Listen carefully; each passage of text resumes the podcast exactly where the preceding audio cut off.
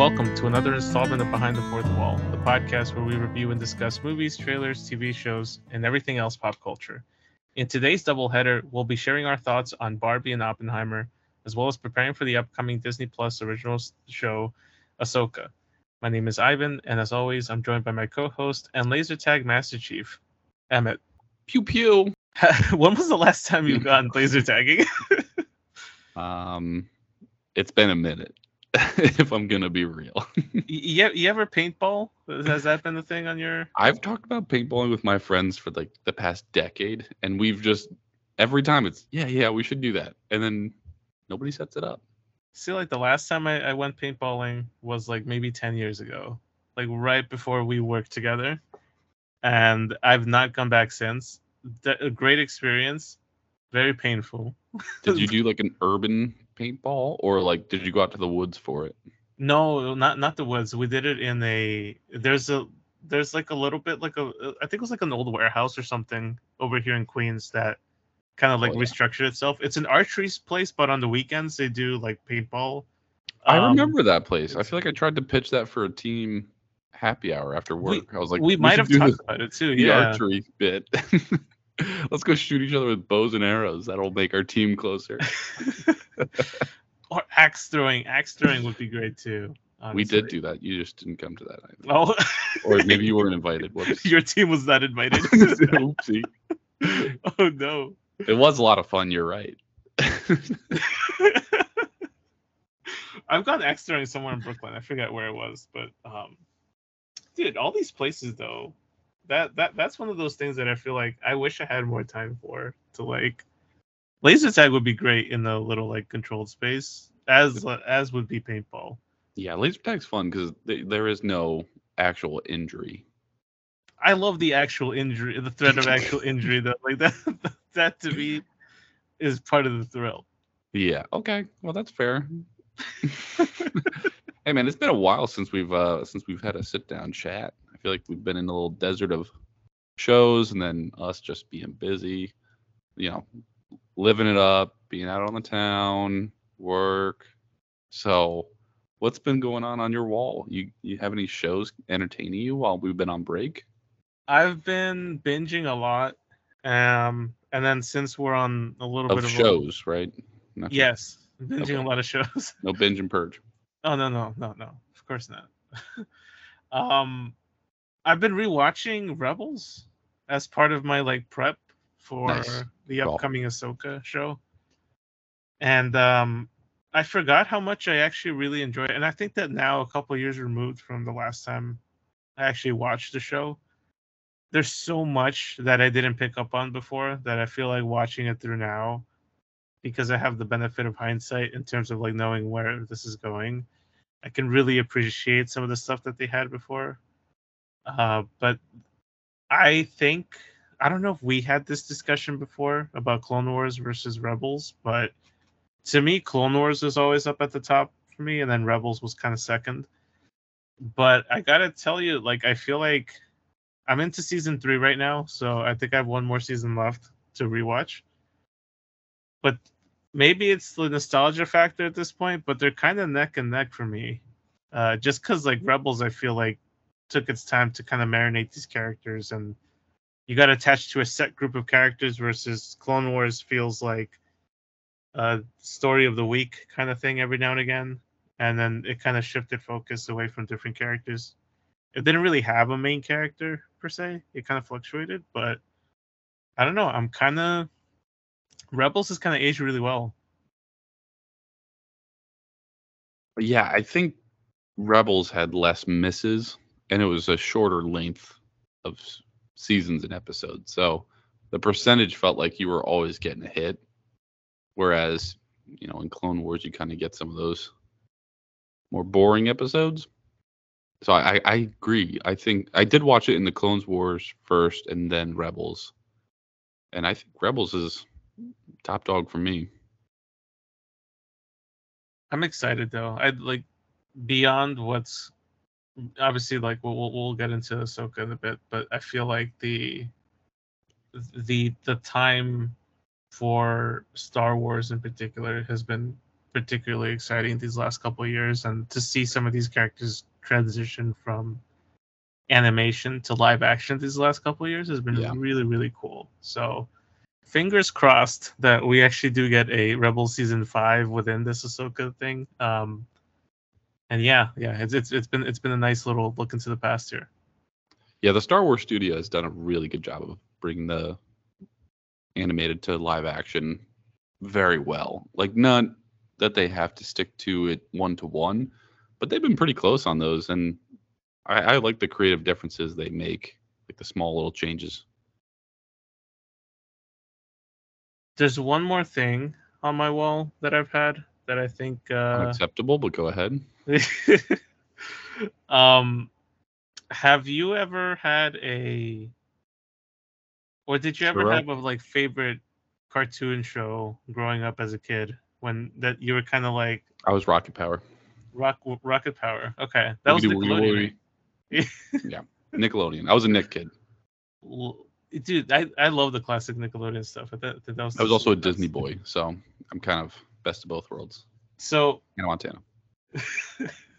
Hannah Montana. Best um, what, what was what your, thoughts? Favorite? What are your thoughts on the Ninja Turtles? See, I want to go see it. The trailer looks funny. I like the cast. I don't know if I after you know what was I in the movie theater? I did Mission Impossible, Barbie, Oppenheimer. I think there was one other one. I I gotta save on the budget somewhere, and I feel like I can wait till the turtles hit max. Probably, I'm guessing. See, I've growing up, I've never really been a big fan of the Ninja Turtles. I haven't really like. It's not that I hated it either. It's just I've never really clicked. Like none of these animated shows yeah. clicked with me. So I gave this movie a shot, the one that's out right now. Um, I thought it was really good, and it's like into into the Spider Verse level for me. Not just really? like animation wise, but like the way that they like. I, I think my biggest issue is in the past. I feel like they forget the teenage aspect of the Teenage Mutant Ninja Turtles, and they just sounded like yeah twenty somethings, you know, with a buttload of responsibilities and stuff. And for this adaptation, um, I know they're voiced by actual teens, so I think that makes a really big difference. But the story and the structure of it flows really well, and and it does feel like the Into the Spider Verse treatment. So like if you do get a chance to check it out, that's one thing that I've I I, I was surprised at how much I liked it. Um, just given the the marketing got to me. like I'll, I'll I'll be honest, that's the thing that kind of threw me into the theater, and my AMC A list account, of course yeah, I mean, if I had the membership, I would go. It's just like I don't know. I don't know if it's worth it for me because I wasn't into the animated. I was into the 1990s live action movie though. Do you remember how like creepy those guys looked? Yeah. but uh yeah, no, I I loved that movie back in the day. And then the 2000s or whatever it was, 2010s with Megan Fox really ruined the franchise. Do you remember the Ninja Turtles in the Power Rangers television series? Like a crossover, or you just mean like the shows? No, it was like in the in the crossover, like no, Turtles and the that. Power Rangers met. I forget which series this was, but I like specifically remember the suits from the movies being used in this in this show. I want to was I want to say it was like Power Rangers in space or something like that. It had to be like the very early 2000s maybe like the very late 90s, but I remember watching that on TV and that was super trippy to me. Which uh which turtle did you associate most likely with? Um probably Donatello. Nerd. Yeah, I see that. yeah. I like that for you. what are you are you more of a I I I peg you for more of a cross between Raphael no and Michelangelo. You got to pick one. I, yeah, you're definitely a Michelangelo type. I could have been a rude Raph for sure, but I'm I'm a party Mike. Yeah. party Mike. Love me some orange. With the nunchucks things. Which weapon would you go to war with from a from a TMNT perspective. The katana, probably. I feel right. like, or the staff. yeah, The yeah, the katana and the staff are the are the, the ones that I feel like would be the easiest to control. I'm not nunchucking and I'm not using the little blades. Heck no. And also, those sai are for defense. I didn't realize that. I thought they were like sharp on the edges, but they're not. They're like rounded. You can sharpen them if you want. I mean, you could, but they like it defeats the you purpose. Got all day in the sewers. You can do whatever you want down there. it's not like anyone's watching over there. And that the pizza diet too. Oof, man, makes me want pepperoni. I mean, as a teen, I feel like we could have eaten whatever the heck we wanted, and, and probably we still can. We're dealt with a disposable income. well, I don't think our health is that disposable anymore. yeah. What are we living for? End of the world's coming. All right, I don't have a ton of stuff on my wall. Um, the funny one that like I never would have gotten into this had I not gone to a bachelor party this past weekend. And I don't uh, with that lead in, I don't think you'll ever guess it. But we started watching the series Alone. Have you ever watched this? No. it's like Naked and Afraid, but on steroids. It's just like 10 people are dropped into the wilderness, and it's literally just like whoever is the last person to tap out gets a, what was it, like a $100,000 or 500 I think it was $500,000. And like they, like some spend their days just building a shelter, others are like out hunting. They're all like, I'm gonna go kill a bear. Nobody like kills a bear. It's crazy. And like people are just giving themselves like giardia like water poisoning and like they're like starvation diets. They're all like the ticker for every time they like go between person to person is just like this person's lost 45 pounds in the last 40 days. It's like crazy to watch. And it's just like the last guy who did it was just like let me see how long i can just go without eating and then my body won't think it needs to produce the hunger hormone. just, it's this dude just living in his sleeping bag for like 20 straight days. It's so wild to watch. See, like now, I feel like that's gonna lead me down the rabbit hole. yeah, once you start watching these, you cannot stop. It's it's done so like formulaic, and you'll understand the formula once you start watching it. I don't want to give it away because I want people to organically uh, discover it. But season nine on Netflix. I think the rest are on Hulu. It's it's worth a watch because there's some wild and it's it is like, ooh, maybe that's a skill I should learn how to eat an animal. that's that's that's crazy. When The Last of Us kicks in, I got to get some survival skills going. Oof. Yeah, no, I I know as a kid, my grandfather used to teach us how to like skin an animal and get all that, and he was like a very big hunting hunting aficionado. I'm pretty sure I've lost all that skill. so yeah, um, you're ahead of me. I've never even attempted to learn it, so uh, it's stuff I feel like I should learn. Not that I'm going to put into practice, but just to know, you know. I know some fun facts on it, but I feel like besides that, I'd have to pull up the wiki how to remember how to how to do things. All right, let's get off our walls. Let's go real quick into Barbie Oppenheimer. I know we're super late to the game on this. Obviously, no root, no need to do spoiler free or whatever. Um, but why don't we just start with uh, Barbie? Just do general thoughts on that. Oof, I can't fit it into general thoughts. Okay, my, go my love, go for specifics for if you want.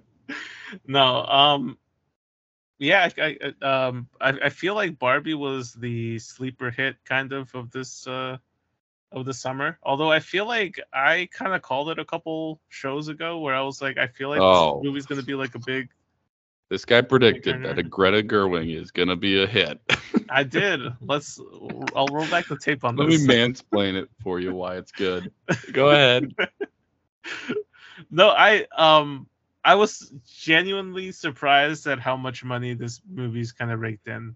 Um, but I think it's a testament to how well it was done, and uh, the fact that I feel like it's a reflection also of how Hollywood is kind of starved for original ideas and content. While Barbie is like a non-original IP, this is the first time we're seeing her in a live-action movie.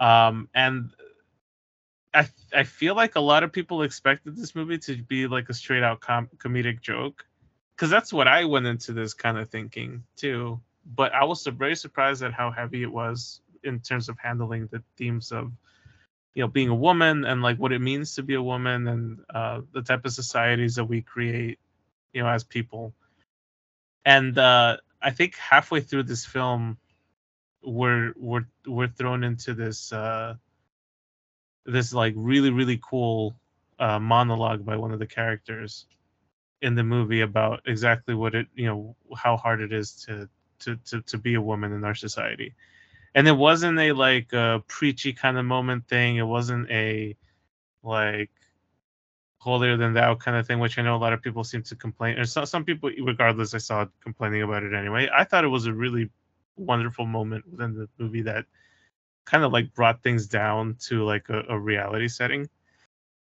Um, but yeah, I really enjoyed this movie. I thought it mixed humor and like serious topics very well what I expected to get out of this was not what I got, and I was very pleasantly surprised by everybody's performance. Um, and yeah, Margot Robbie, I feel like has a ton of range, man. Like I think at this point we've seen her do superhero films, horror fil- flicks, um, really dramatic dramas, comedies, the works. I feel like she's really been on everything. I, I feel like it's it's great to finally see her in a movie that is earning the billion dollars that I think it deserves. Absolutely, yeah, I totally echo everything you said there. Um, I don't know if I predicted that it would be this good, so I can't take any of that spotlight there. But I'm so happy, and like they they kept promoting it as like if you're a Barbie fan, go see it. If you're a Barbie hater, go see it. And I think it, you know, that actually was like the perfect promotion for it because it it truly was like for everybody, and I and I loved that it did put it did like shed a light on like what is it like to live in today's society as a woman what are the pressures that you put on yourself that other put on you that how are you viewed by just people walking down the street or people in the border? Like it put them in so many scenarios that i just you know i get the idea of it but not until i you actually see it. But i th- also think it was nice to like get the Ken perspective in there too at the same time without stealing the show, which I think is such an incredible balance to have to figure out because it it then would become like, well, it's my struggle versus yours, and it's like, well, everybody's struggling, and here's like here's how you can kind of like cope with it or help each other out through this stuff, and I I loved that. Um, I was a little nervous at the end there when the Barbies were like taking the power back, and it was just going to be like, all right, go back into the circle of like wh- how it had always been going so thankfully uh barbie president was able to figure out like oh we should coexist like everyone on the same level yeah i feel like there was there was a lot of moments on this. I saw it in a, with a pack crowd. I went to see it with my sister. And um i think especially towards the end when they were paying tribute to ruth the um the creator of barbie. Yep.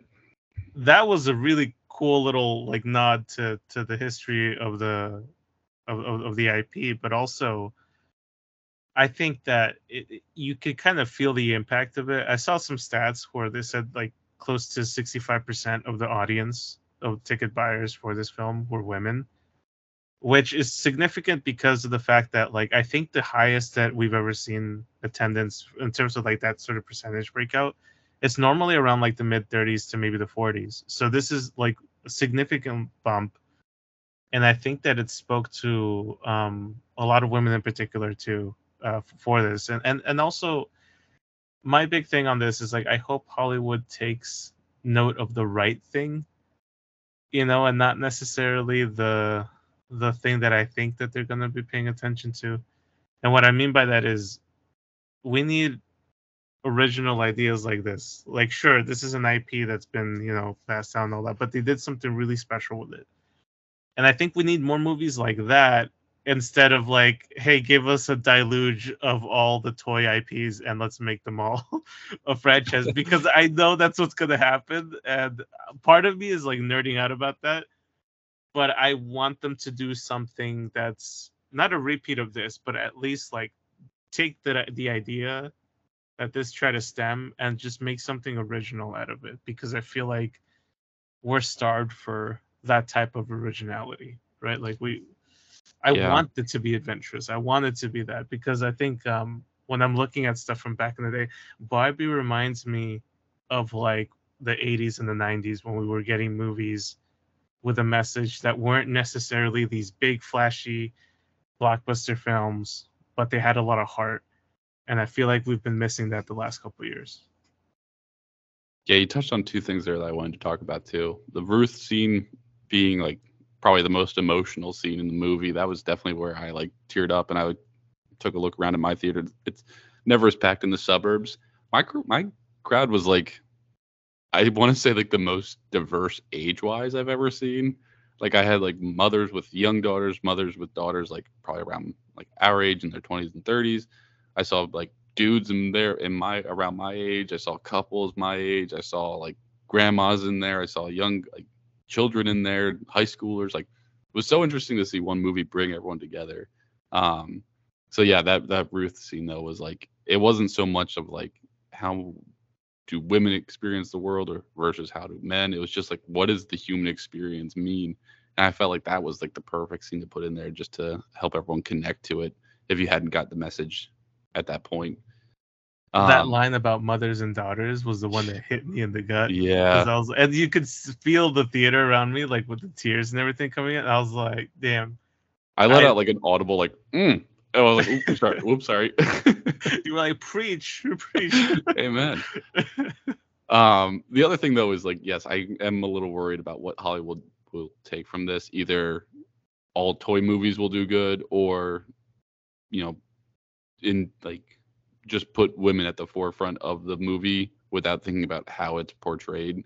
Like I, I kind of think of like how like Endgame was done, where you just have like a scene of every woman who's a superhero in that movie in one cut scene, and they're like, that's our due diligence. We did it.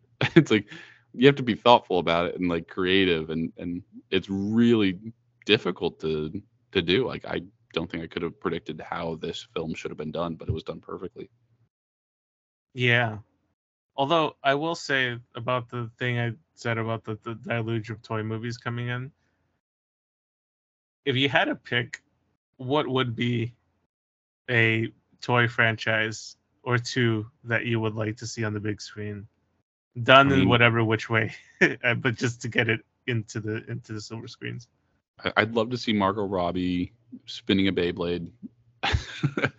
uh, that was like my my top tier pick, but I also like I like the idea of board games. Like Jumanji, I don't think I've watched the whole live action one. I've watched parts of it, and it's kind of cool. So I, I, would love to see some sort of board game. I feel like something like Risk would be really fun to watch. You're essentially just watching a war movie. Um, I, I feel like you could have spin-offs of like other board games, like a Mousetrap or Life or something like that, where it's like almost like a lot of board games could go like horror vibes to them, you know?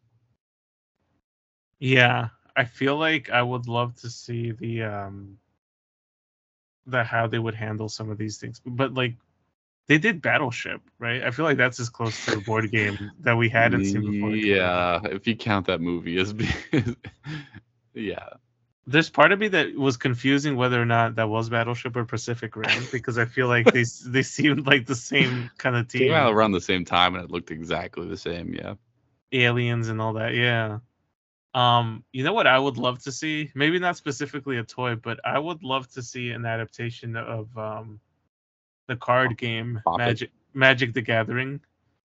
I never got into that. I really didn't understand. It was it just Digimon, Yu-Gi-Oh. Um, no, and I'm not even all that into it, but like I know that it's a. Then why are you asking for it? It's a Dungeons and Dragons type lore and approach that that card game has taken and i know that it's something that's particularly popular with a lot of the like mainstream celebrities as well so i feel like it has a pretty good shot at getting some sort of ad- adaptation onto the big screen i just feel like there's something like game of thrones is ish there that could be explored and, I, and i'm always down for like a dragons and and knights type of thing going on i'm always such a sucker for that kind of thing did you go to see the Dungeons and Dragons movie? No, I did see it on the plane uh, when I was going to San Francisco because I needed to fill time. Yeah. I, I, I did manage to watch it though, and I thought it was pretty good. I kind of regret not showing some support and going to the theater to to see it. Yeah, I wanted to go watch it too. I just uh, didn't make the time for it. It wasn't based on the TV series, just in case you're curious on that. I think it's just like an original take on the set with uh, the original story set within the Dungeons and Dragons world. But if you if you're a fan at all of that like 80s cartoon with the kids stuck in the Dungeons and Dragons world, they make a cameo, but they're not the focus of the film. Okay. I wasn't curious about that, and I don't okay. know what you're talking about. what about um, like Gumby? Would you watch a Gumby movie? Is that the little green guy with the? Yeah. Yeah, no, I don't think I don't think I'd be down for that at all. I bet that you could do it pretty funny. Probably. John Krasinski playing him. Okay, then yeah, I would watch it. Yeah. if it's John Krasinski playing Gumby, I, I would watch it. After that office burn, you're six foot ten, 90 pounds. Gumby has a better body than you. here's here's the thing. I would think that um something like something even like Build a Bear. You remember the Build a Bear workshops? The with the stuff. Boy, do I! right, always right next to the lid store. Yeah. Well, well was a big lids guy. Where the one here in the city, or you talk about a different Build a Bear workshop? Uh, no, I didn't go to the cities Build a Bear. I'm a Burbs kid. I'm just saying, right around the time that we were working together, a couple blocks away from our office, there was a build the big Build a Bear workshop, and right next to it was a lid store. So I'm like, no, Ivan, if you're in your 20s, late 20s, going to Build a Bear without having a kid with you, it doesn't work out. I mean, I'm just saying, maybe it was a gift or something. but like, I feel like this is the this is the thing is like, I'm racking my brain to see like what else is from like the '90s that would be fun to watch. But like everything's being done. Like the Beanie Babies movie, Tetris had a movie, like Pokemon was done a couple years ago. Like everything is being done. Here's something that I feel like is probably on the books already because of Barbie immediately, and it's referenced in the movie. But the growing up Skipper doll the Barbie's sister, Skipper. She's like no. referenced that she escaped the world and like went off to marry somebody. Oh no, try to kidnap these kids that she thought she was babysitting in Florida. It was like a blink and you miss it reference when they were in yeah. the Mattel headquarters. But I feel like that might be a, a cool little like spin off for for this. Well, I also don't know everything about Barbie, so when they're like, there was a pregnant Barbie, it's like that what flew past my radar back then the only one that I knew of, like before, like when they were um, giving all those like quick cut references, was the Barbie with the television on her back because I'm pretty sure I've seen that mm-hmm. sometime in the early 2000s with like the Barbie with like right a television, little television right on her back, where you could watch like maybe two things that they preloaded into that thing. Yeah, no, I think it's really tough to pick something because I feel like everything's getting done, man. I mean, there, there's things I would want to see again, just done a little bit better, like that Pokemon movie. That was pretty good, the Ryan Reynolds one. Yeah. I thought the actual like CGI was amazing. The story was like, I enjoyed it, but I want a different, like a totally different thing in that world. I want like the actual battles. Or like adapt a video game story to to movies. Right. Like follow the red trainer that we never really get a name for, and I well, they just call them random. Who? Whatever the uh, Oak's nephew is. Oh, it's usually poop. is that what you always name him? yeah. Oh, that's right. His name is Poop. Blue. I would love to watch like a day in the life of a cat, like a, a bug catcher sitting in the woods. what did they used to call those trainers? Too? Was it was it bug, bug catcher? catcher kid? Yeah, something um, kid, right? Bug kid or something like that. Like... yeah. I love seeing those memes of uh, Walter White yelling, "I am the danger." For like at Skyler, who's like dressed up as the bug catcher, the yeah. person that you missed on the way out on the original run through. That would be hilarious. And spoof the fact that they're just standing there all day waiting to see you just so that they can confront you. Yeah. a live action Pokemon would probably be at the top of my list. Give me a show of it. Are they doing Avatar right? Are they movies again uh, or a show? Last Airbender is uh, doing a series on Netflix. Yeah, that I will get excited about. Although the movie was already perfect. I I disagree, but okay. well, on the topic of Barbie and maybe pivoting away from it a bit, but like um this there was a lot of like natural like organic promotion for this film that I feel like benefited a lot that helped it cross the billion dollars. But the whole Barbenheimer uh, craze that kind of hit the the net. Um, I thought it was hilarious seeing all the you know memes that was not at all promoted by the the studios. It was more so like just fans making a meme into something that became. You don't think the Illuminati planned that? Oh yeah, for sure, hundred percent. But but I'm saying the organic flow of it after the after the uh, in, initial like hype for it. Um, Oppenheimer on the opposite end of this also released the same day, which I thought was a little ballsy of the studios to kind of put them head to head. But they both ended up netting a really good amount of money each, although Barbie obviously getting a lot more money. Um, but Oppenheimer it has become, I think, the highest grossing Christopher Nolan film outside of the Batman stuff that he did. And I got to tell you, so I I managed to watch both on the same weekend, and I really really enjoyed Oppenheimer as well. I know you took a little bit longer to go see Oppenheimer, right? I think you saw Barbie first before you saw. Yeah, I saw Barbie right after opening weekend, and then I was about a week before I saw Oppenheimer. I loved Oppenheimer too. I thought yeah. it was a really, oh, yeah. really great uh, film. Uh, that was kind of like a, to be honest, it was like a showcasing of a lot of these different actors that, especially Robert Downey Jr. I thought that this was his best performance yeah. he's done. Pretty much, uh, like outside of Marvel, this is the thing that I feel like he should have tackled on the type of project that he should have been on, that really put him to the test. Because I think that that like a lot of the actors in this film it's kind of like they were getting like another shot at just kind of showing their chops out here. I mean, Damon crushed it as well as the general. There's so much. This cast was loaded with so many, even like the smaller roles. Um, I saw this one article talking about like some of the minor like child actors of the 90s and the and the early 2000s got a chance to get a little bit of a role here. Drake and Josh. Yeah, Josh from Drake and Josh. That I, I was like, was that him? Because I, I, as I was watching the movie, I was like, is is that him or is it not? Am I just seeing things? And yeah, it was. It's like seeing Neville Longbottom in another role.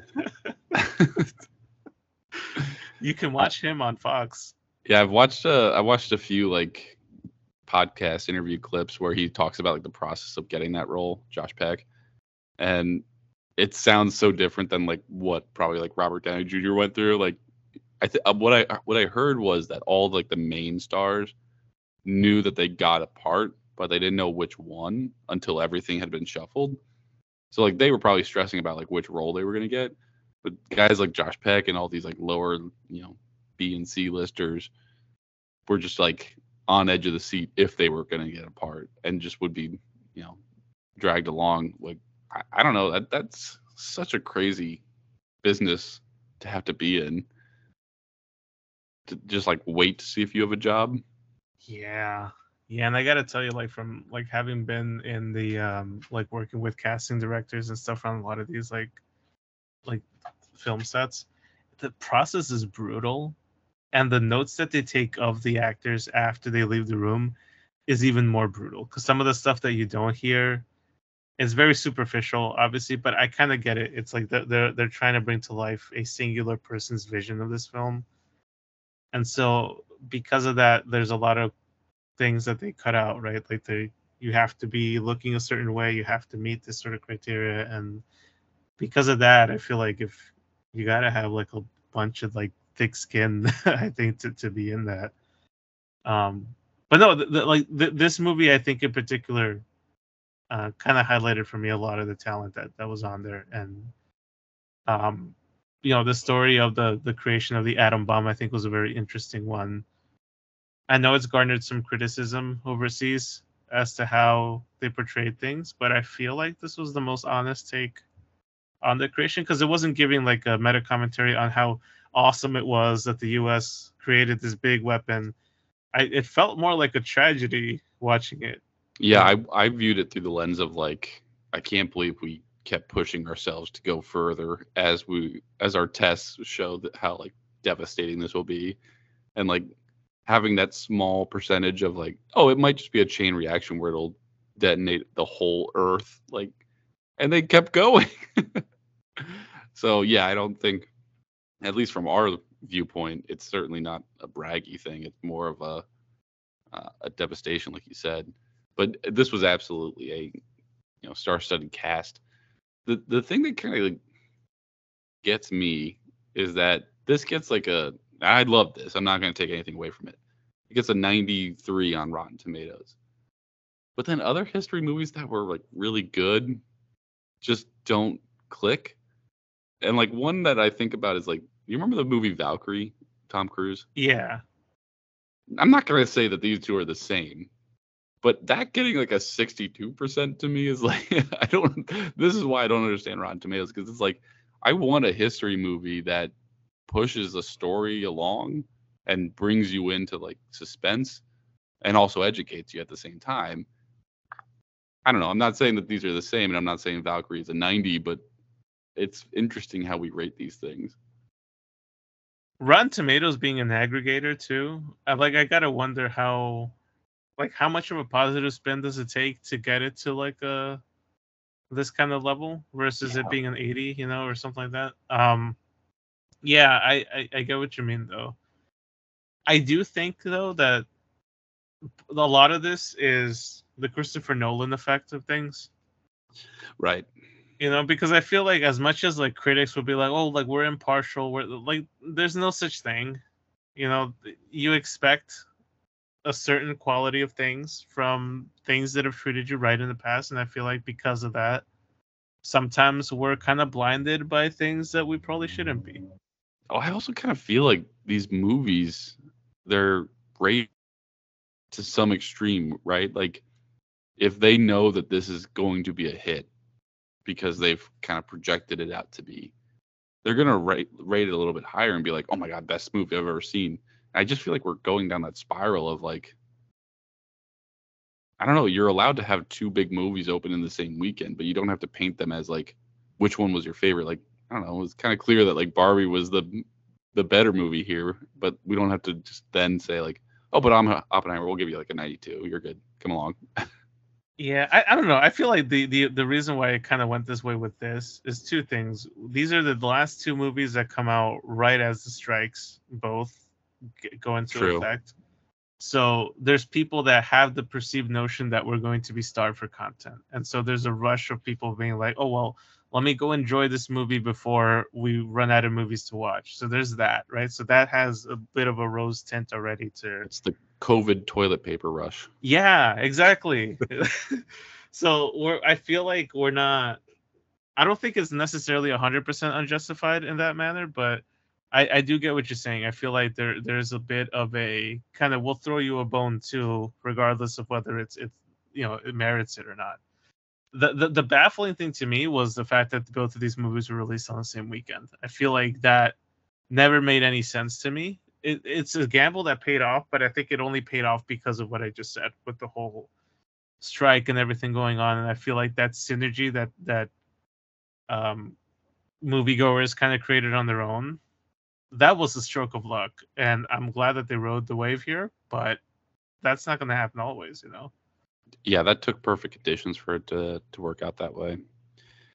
The other thing about this movie too is like I I was a little nervous about the run time, but as I was sitting in there, felt totally like comfortable with it. I didn't feel like there was a lot of extra parts, and I didn't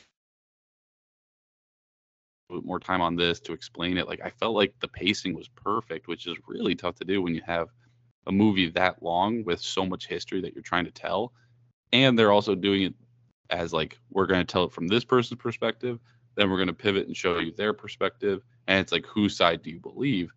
Um so i thought they did that absolutely perfect. Yeah i agree. I feel like the three hours didn't feel as uh as daunting as it seemed right off the bat. And also, I feel like this might be my favorite film with Cillian Murphy at the front center of things. I know he's been in a lot of Christopher Nolan films and all that, but I yeah. feel like he got to shine to uh, uh his time to, to to shine here, maybe more so than I've seen him in other films. Um, but yeah, I I really enjoy him as an actor in particular. So hopefully yeah. we get to see him in stuff that is a little bit a, a bit more mainstream, just because I feel like that type of talent should be kind of seen and drawn people more into some of these films. Yeah, you can tell he takes it so seriously. Like just with the diet alone to get prep for this role. But I mean, he just like it seems like he totally understood the assignment. Yeah, he did. What was your uh, favorite bit of this movie, though? I feel like mine in the in Barbie was like that roof scene for sure, and I feel like we kind of talked about that as similar. So to me, I feel like not necessarily a scene, but pretty much anytime we saw Robert Downey Jr take yeah. take take stage here.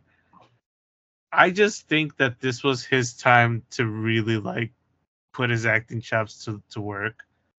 Um, I know he's received some criticism for kind of being a little bit of a you know box office dud and everything he does besides the Marvel stuff that he's done.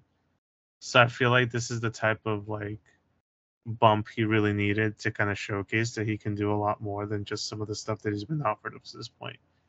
Um, but he was a scene stealer for me for sure, and I feel like this is the first time that I saw Robert Downey Jr.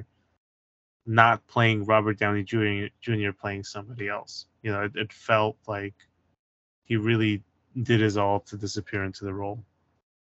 Yeah, he was he was absolutely amazing in it, and he's in the scene that I thought was the best scene in the movie that also could have been easily cut, and is right at the end after Robert Downey Jr. has his like blow up uh, from his like secretary or whatever, um, kind of like giving him up to the press, and they they say like maybe it doesn't matter what they talked about, like and it absolutely didn't matter what Oppenheimer and Einstein were talking about on the waterfront that day that set Einstein off to like be in his own head. But I love that they bring us back to that, and he's just like, remember when I brought you this equation, and we thought it would destroy the whole world, and we found out it did. Like that was just so such a powerful way to leave us off. It's like not only did it was had have nothing to do with Robert Downey Jr.'s character, but it was just so powerful there and it really tied in well with the after the credits scene when they tie in the um the the, the arrival of um Eisenhower. There was no after the credits scene, but it would have been Wait, cool what? if they did. um no I, I i don't know if you saw those memes but everybody was like talking about putting einstein and, and all the other like world war ii icons and then after the credit scene no i didn't see that There's, I mean, at, at three hours, I got up and ran because I did have to go to the bathroom. Dude, I, I me, too. me too. As, as before I got up, I googled real quick. I was like, "Is there a post credit scene in Oppenheimer?" it was like I I cannot. I don't know what scene is not going to be important. So this is one I just have to like stick it through. That's funny. All right, we did enough on the movies. Let's do a quick uh, Ahsoka prep in our double header today. I can't believe we're about to head into a double header of Ahsoka as well next week with the premiere. Yeah, so we're getting two off off the bat on the first first week. We're getting an hour and 30 minutes or something like that of Woo. content, which is crazy. I like that. Um this is what 10 years in the making? Between Clone Wars' debut of Ahsoka to now it's it's somewhere around like 10ish maybe more years. I feel like um i feel like this show is going to mean a lot to the generation that grew up on these things which i think is like the one right after me because like i feel like our stuff was the prequels and while clone wars was around the time that we were like growing up and all that i don't think it was right at the forefront of our like people our age but i think that those kids growing up around that time to now to to see that transit to see them transition from animation over to live action, I think is going to be a really really interesting thing to to watch. Uh, but yeah, I, I'm excited. This show I think is my most anticipated piece of content this year. Uh, not just because it's Star Wars, but also because I feel like most of the time when Dave Filoni is at the head writing something, it's usually the best episodes of Mandalorian that we've seen.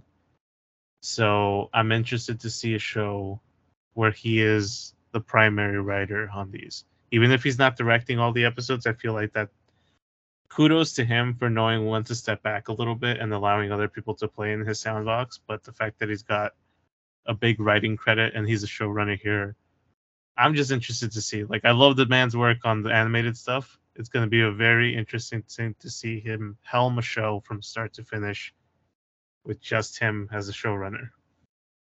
Yeah, I think it will be very impactful for the generation. Probably, yeah, you're right. It's right after us, or right before us, whichever direction you're looking at it. But I think even the generation right now of just seeing a woman lead a Disney Plus Star Wars show, like this is not something we get very often. We get strong supporting characters for sure, uh, and she's she's made appearances before, but I think Rosario Dawson's going to be just absolutely killer in this role. And we got three three uh, women leading the, the, show, which I think is uh, honestly I didn't even give it a second thought until somebody pointed it out in yeah one of the comment section of the one of the trailers I had uh, I was watching the other day, and I was like, oh yeah, you're right. We got Ahsoka, we got Sabine, and we got Hera um, headlining this show, which worked so organically because that's how we left off Rebels at the end of the of the series um, and this is supposed to act as a little bit of a season five for that show as well. Um, but yeah, I, I, I mentioned that at the top of at the top of this episode, uh, I've been rewatching Rebels to kind of get myself reacquainted with the Ghost Crew. Yeah, are you doing the whole thing, or are you just kind of doing that last season? I've been doing the whole thing, but I've been I started rewatching it a couple months ago, so I've been doing like one season a month kind of thing. What do you and think then, for people who don't have enough time? who's now procrastinated until the week before. Honestly, I think that a, a, the show's called Ahsoka, right? So like the oh, focus is, is on Ahsoka. I feel like there's a handful of uh, things that you should probably watch. The the Tales of the Jedi episodes of. Uh, have you seen the Tales of the Jedi stuff that has come out? The animated mm, series with the. That was this year, right? Yeah. No, I didn't. I didn't watch that yet. So there's two, two or three. There's two episodes for sure that focus on Ahsoka. There's the first episode, which is her as an infant, and then there's an episode that deals with her during the time of Order 66. So right after she, the finale of uh, of Clone Wars, and that kind of shows her surviving. Um, those two episodes I think are essential watch for this particular show and the end of Clone Wars. If the end, watch yeah. That, you might as well just watch her during Order 66. Yeah, it's amazing. And if you're gonna commit to like a season of Clone Wars, I feel like season three and four are the are the top ones for for that show. Uh, which is pretty much the the the Mortis trilogy of episodes. Yep. The Maul story arcs and the Mandalore arcs. Uh, and also like that on Rebels too, like the I Maul mean, and the Mandalorian. You've just described like 12 hours of work. I have a week. I might well, watch the last season of Rebels and like maybe the last couple episodes of Clone Wars. well, okay, I guess if I have to pin like if I have to restrict it a bit, then yeah, right. I need the spark notes. I didn't read a book in high school. All right, so I would, I would say the last three episodes of season two of Rebels. Um, I would focus on the last couple episodes of Clone Wars, and then the Tales of the Jedi stuff, which is all Ahsoka centric. And then just to kind of get you into the, this is the era that we're seeing Ahsoka in, probably her introduction in Mandalorian, yeah, yeah, which is season two episode. I want to say five or six. It's so gross that you like know these seasons between four different shows. You just knew exactly the right the end of season two. Listen, Why would you remember that? I just watched it. I don't care. It's like in one ear, out the other. Garbage in, garbage out, man. I mean, you know, yes, but we're also talking about it on the podcast here. I know. We're spewing the garbage out right now. That's what we're doing. Listen, this is why I remember things just for this the one. listeners need to know. Yes. Okay, so you're doing your prep. You're liking Ahsoka. I what's your like what's your most ex- like the thing that you're most excited about for this show? Which character, which arc that you're hoping about? Is it so Are you gonna pick the the only man in this show? Go ahead. Yes. Definitely. no, I'm so I'm most interested to just kind of see, and this is gonna sound very basic, but like Do I want to say it on three? Yeah, let's do it. Okay. One, One. two, three. Sabine. Oh, okay. Whoa! You didn't say anything. I was I was about I was about to say Hera, but oh, okay. Good pick. Good pick. yeah. Why Hera? Um, for three reasons. Okay. Reason number one. I feel like she was the least fleshed out in Rebels from the Rebels crew. But like the most important. But the most crew. important, yeah, because Yeah. I I liked her the most out of the entire crew, but yet she had the least amount of I I think like meaningful progression in her story. Also, I love the fact that she's being played by Ewan McGregor's wife, is it or or fiance? Oh, I didn't know that. Um, but yeah, she they're they're so another like member to the Star Wars Keep fam that's family. yeah, which which I thought was pretty neat. Um, and also I feel like she has the most to start, you know, kind of like I have the most questions about her, right? Because it sounds like from start to finish on the from Rebels all the way to like the end of the original trilogy, she was the most committed to this cause. We know she's around during the original trilogy because of all the supplemental media that has come out with her being at the Battle of Endor and all this stuff that we like obviously wrote after watching all this stuff kind of come to fruition. Um, but like I have questions like how did she get on? What is she like with the general? Is her father still alive? What's up with her son? Where is her son? Why does her son have green hair and not like the little tails that the Twi'lek have? Um, Certainly, her and Thrawn will be an interesting reunion if they ever bring those two on the screen together, just because of what happened on, you know, her home planet, where her house was sacked. Like, it'd be interesting to see kind of how she reacts to that and if they remember each other, sort of. yeah, and her and Kanan were the mom and dad of the crew essentially. Right. so definitely i feel like she's going to be the spiritual guider of this whole crew right now uh, and I, and I hope that keeps being her here you know i hope that that's what it is i'm excited to see ahsoka's progression obviously i'm excited to see clone wars flashbacks because it sounds like we're going to we're going to get that just from the latest trailer with the little um there's a piece of dialogue from the tales of the jedi animated show that we now get in this trailer, but spoken by Hayden Christensen's Anakin, not the Matt Lanter Anakin from Clone Wars. So that also is at the top of my list of excitement. Um, seeing any sort of live action Anakin and Ahsoka flashback would be amazing, and I feel like a full circle moment for us. That's kind of on my list of concerns for this. Is like looking at that new trailer that came out with that dialogue by Hayden, and you see a couple like holograms of him, and you're gonna get flashbacks of him training Ahsoka. I'm worried that that becomes like the easy ace in the sleeve for how they play these shows. Like the top couple comments were like so excited for Anakin, so so pumped for Hayden. And it's like, well, we kind of distract from the Ahsoka show, but okay.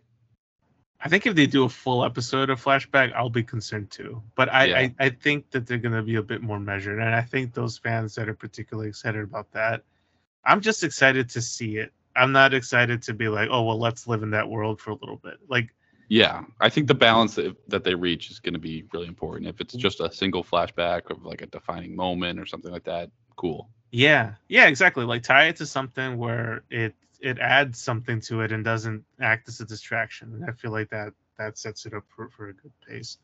Yeah, I think my favorite, my thing I'm looking most looking forward to is Sabine's character because that's one that just dropped off the radar from all these other shows. Like we've we've gotten some bits of Ahsoka, you know, we got some of the crew of um what's the rebel crew called? I totally blank. The Ghost crew. Yeah, Ghost with um what's his name in man, I gotta do my homework. We gotta find out what happened to Ezra. The Lorax guy. Oh uh Zeb. Zeb. Yeah, he was in uh Mandalorian. So like I would Yep. love like we've gotten some snippets of these people, but we didn't get any Sabine and they're really playing it up that she's been training with a lightsaber with Ahsoka for a period of time. And to my best knowledge, she's not force sensitive, so I'm really interested to see can we get some flashbacks of like you know what broke up this crew where Sabine went off on her own? What was that training like and what is she going to like what does she add to the add to the formula there? Yeah, I since I'm on the rewatch for for Rebels, I, I just finished watching the Dark Saber episode where she's training on how to use it with Kanan. And there's like an allusion here and there, like to Kanan telling Hera that everybody has the Force in them. It just depends on like everybody has different levels of Force, and some of them could you can tap into, others you can't. So that was the closest I got to like any Force sensitivity for Sabine being mentioned in the past, but it sounds like we're going full on to like Sabine's being trained as a Jedi because they keep promoting this like master apprentice thing uh for this show, especially in the marketing. So uh if they do it, I'm curious to see how they explain why that wasn't the case in Rebels and why it is now. And how long was that going on? And also, where was Ahsoka during the original trilogy? Because Homegirl went so missing. so many questions. No, absolutely. So I I'm excited to see just how this played out. Ho- Honestly, I don't think Star Wars has made a truly bad show yet. I agree. I know some people had their misgivings on season three of Mandalorian, which apparently is set at the same time as this season of Ahsoka. Okay. But I, I personally enjoyed season three. I didn't think there was any issue there. Um, I selfishly would love for there to be a Din Djarin appearance somewhere in this, but again, like not as a distraction, but more of like a oh, like A side quest. it might be cool to have him here in this episode. And okay, all right, you did your part. Goodbye. you know, like Well, the more they interweave them, not these two, but interweave all their storytelling, the more tight knit the whole universe feels. And it makes it easier to be like, I, I recognize that planet from that other show, or I recognize, you know, Din has knowledge of this place that I could really leverage, or I need to go to Mandalore, so I need to talk to him, or to um to somebody else, right? Like, so I I want like a single episode crossover. I don't think it sounds like you're the same, or we don't want like a ton of this the arc to rely on the shoulders of Din or somebody else. Yeah. I'm also like I know um the actor that played uh uh Baylan Skoll, the Dark Jedi that's headlining, I guess, as one of the villains of this show. I know Ray, Ray Stevens, I know he's passed away, so I'm curious to see what they do with his character here. Does he meet a natural end as most villains do for these types of shows, or do we keep him around and how do we deal with that? Um, but I know he's a fantastic actor in all the stuff that he's been in. So, you know, this was his last performance. So I'm hoping that they, you know, they, they've done him justice here. Um, he def- they're definitely using him a lot in this all this promotion. So, and I heard somewhere that apparently all the footage we've seen has just been the first two or three episodes. We haven't seen any footage of episodes beyond that. I like that they do that. Um, that really saves up some of those suspenseful moments that how it builds out for the rest of the season. I, I wonder if we're going to get any of this like Moff Gideon tie over, since it's supposed to be about the same time. I know obviously he dies in in Mandalorian, but there was that whole faction of generals kind of trying to figure out how to you know rule the galaxy without an emperor. So it would be interesting to see how, like what is this tie-in? I think we're going to see them. I think they're probably going to tie it because I, I know they announced a movie that's going to tie up all this stuff. The the Mandoverse movie, which uh, is being called Heir to the Empire. So like I'm I'm curious to see how they I'm I'm assuming this is gonna start to amp us up to that film. Um and also there's just so much I think at play. Which again I hope that they find a way to balance it out. We're getting what eight episodes for this show, so I'm curious. My one gripe already off the bat that I will say is that they announced this like hour and a half runtime for the first two episodes and it got me excited that okay maybe we're gonna get these like 45 minute episodes each week. And then they announced that season oh, episode three has a runtime of 32 minutes. And i was like this is the one issue that i've had with all the star wars shows where it's like can we just make them 40 something minutes yeah. and leave it at that? Like i don't want this inconsistency. It just i feel like it throws us off so much. Yeah because there's no benefit to going short. Like even if it's not the world's best episode, you're like, I was shortchanged on time. And if it's a great episode, then it's like I wanted more of it. you know, so there's right. there's definitely no winning for them, but consistency I think is like the best play they can make. Yeah, I agree, and and and I hope that they see that at some point. I think that it's it's long, it's been long enough. They they have to have found their footing at this point. point, and I feel like 40 minutes is not that much to ask for each, especially when you're only getting eight episodes. You know. I want more. More content, please. um, but yeah, so I think we're just gonna knock out the first couple episodes, or maybe the first three, depending on scheduling. But uh, we are both very excited for this new yeah. series. Before we sign off here, um, I'm already in the process. I want to ask you something here on the pod. Oh no! If you if you had a chance to meet Obi Wan Kenobi himself, I'd say hello there. You, Ewan McGregor. What, what would you have him sign? what would I have him sign? Yeah. I don't own any Star Wars garbage, so okay. maybe like if I had time to buy something, I'd get him to sign a motorcycle helmet. Why a motorcycle helmet? I love his uh, docu series of him on the motorcycle trip long way down, long way around, and a long way up. Whew. If you have not watched those, do yourself a favor and, and uh, give them a go. I'll add it to my list. Now I asked because I'm curious because I got I got a ticket to, to to meet him at Comic Con this upcoming October, and I'm like struggling to see what I could have him sign because that's like my I don't know I I feel like it's got to be something special, and I can't think of it. Do you have any Star Wars comic books for him? Uh, no. Oddly enough, no. Um, no. I was thinking of just going with the regular like just eight by ten. Picture. Yeah. I know they have those at the at the booth because I did that with some of the Clone Wars voice actors. Don't do it as a, of his face though. Do it of Kenobi on the high ground or something. I was gonna do a still image of him playing Jesus in that movie and have him sign that. this was my favorite role when you were on Tatooine. Yeah, or or a sorry, DVD, kids, wrong movie. A DVD copy of Moulin Rouge, which was his movie from the nineties. Why don't you just go with like the Birds of Prey, Margot Robbie? the DVD where he's not even on the cover. yeah, that works. I loved you as Black Mask, Ewan. when you had the high ground in that movie, oh my gosh.